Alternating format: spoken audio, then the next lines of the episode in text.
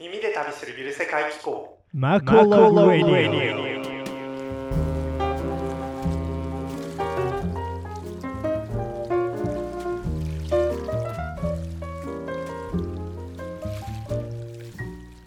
はい皆さんこんにちは。こんばんは。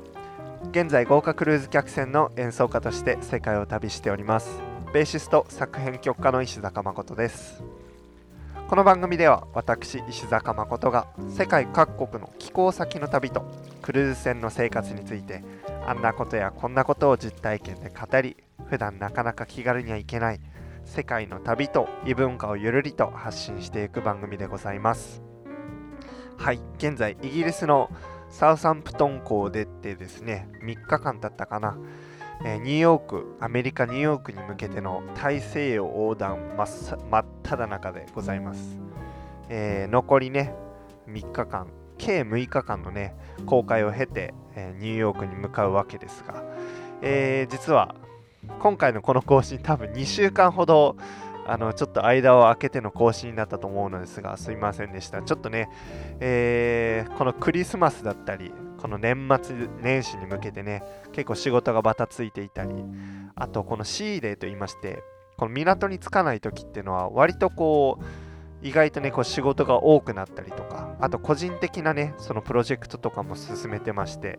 えー、こっちのこうポッドキャストの更新が遅れてしまいました。はい。皆さんいかがお過ごしでしょうか？あの日本も寒くなってね風邪などひかれてないでしょうか？私はがっつりこの2週間の間の2日間ぐらいね寝込むほどのちょっと、えー、病気にかかりましてまあ今ね無事元気に戻ったわけですがえー、皆様もこのこれからまだまだ冷えてくると思うのでね是非とも体に気をつけていただければなと思います。今日は、えー、前回のアムステルダムに引き続きまして、えー、今回は土地のことというよりは船のこと船内のこととあと、えアムステルダムを経て船内のあ船内の船の移動ですね、えクイーンビクトリア号というのに私は乗ってたんですがそこからクイーンメリー2という、えー、さらにね大きい船に、え、乗船することになりまして、えー、このアムステルダムを出てロッテルダムというところにね陸路で移動して今回、え乗り移ったわけです。今回はそのね客船の移動について。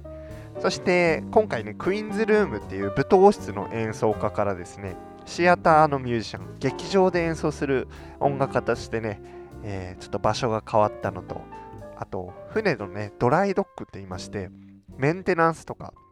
えー、する期間があるんですが、そういった時期に、えー、珍しい時期にね、このクルー船の中っていうのを見て回ったので、そういったことに関して、えー、いろんなことをお話していければなと思います。それでは今日もお付き合いよろしくお願いいたします。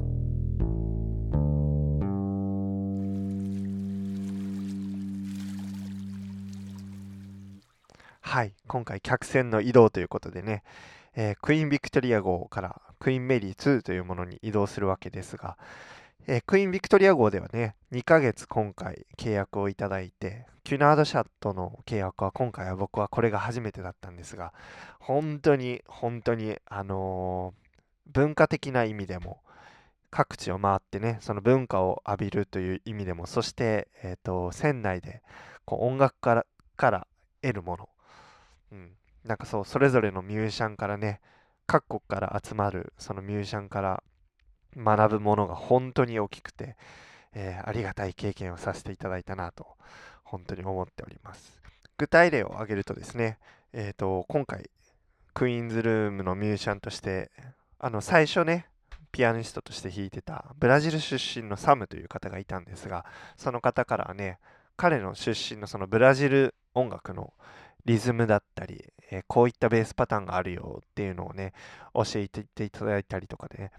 えー、と実際に彼と演奏して、ここもうちょっとこうした方が、えーと、もっとこうオリジナルのそのジャンルに近づくんじゃない？みたいなことをいろいろ議論しながら演奏できた時間っていうのは本当に本当に大きかったのとあと実感としてねあこうしたら確かにリズムが際立つなみたいなことが本当にこうあってえー、そういったのをこう現地の方々からねこう演奏音のそのね、うん、なんていうんだ、現場で聞く生の音と、あとその理論的な彼のね、その指導によって、こう経験できたっていうのは本当に大きなことでしたね。あの、ボサノバという、あの、ジャンルがあると思うんですが、ベーシストでボサノバっていうと、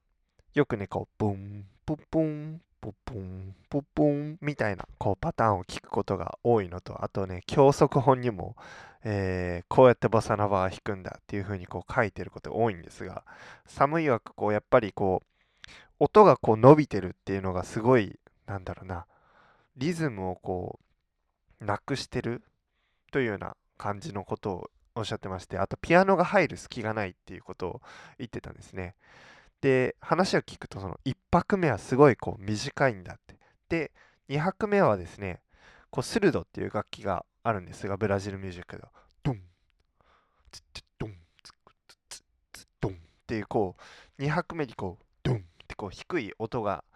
こうコンスタントにこう叩かれるようなのがそのブラジル音楽の、えー、一つの特徴であるんですがそれを強調するためにベーシストっていうのもですねなんかこう1拍目はこう短くてもっとパーカッシブに。で2拍目のちょっと専門的な話になっちゃいますがこの5度っていう音を僕ら使うんですが、えー、その音はですね高い音ブンブブンに行くんじゃなくてブンブブンポポンポポン。っていうこう低い方にね、えー、毎回降りるのがまあこう鉄則だみたいなことになっておっしゃってまして。まあこう確かにこうそうだなっていうそっちの方がねこう鋭っぽいこう低い音をこう包めるのでなるほどなっていうことがあったりですね。本当にこう すいませんね。あの話し始めたらきっと止まらなくなっちゃうからまあこんぐらいにしときますが。うん。まあこうちょっと口で表すとですね、ブン、ププン、ププンっていうのをですね、ブン、パッブン、パッパッパッブン、プカブン、タブンみたいなこう、うん、もっとこうパーカッシブですよね。こういう風な、えーと、ベースラインを聴かせてくれたり、えー、実際にね、こうレコーディング使われたそのベースを聴かせてくれたり、それをこういうリズムの上に成り立ってるからこうなるんだよ、みたいなことを教えてもらってですね、それ以降、ボサを弾く時っていうのは、なんかすごい自分の中で、ああ、こうしたら、なんかそう、ドライブするなって、こう音楽がこう転がり始めるなっていう風な感覚を受けましたね。はい、そういった意味で、えー、この本当にグローバルな客船の中での経験っていうのは大きなものがありましたね。はい。で、そしてこの、えー、客船移動の日っていうのはですね、この前後っていうのは、えー、オーバーナイトといいまして2日間に及ぶ、えー、船の寄港が決まってまして、えアムステルダムにねその2日間船が滞在しているという状況で、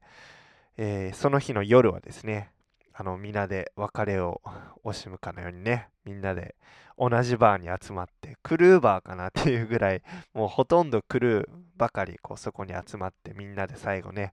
えー、語り合って、えー、本当に最後の夜を楽しみましたね。で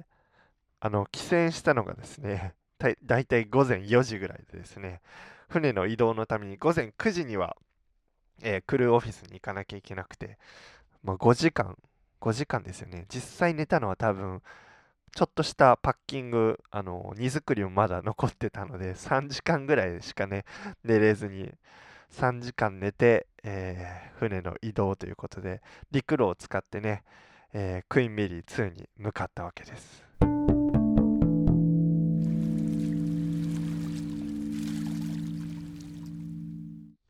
はい、そうしてね、えー、陸であのポートエージェントっていう方がね、車で迎えに来てくださってですね、えー、僕ともう一人、オリバーという方が、このその方はミュージシャンじゃなかったんですが、クイーンビクトリア号からクイーンメリー2に、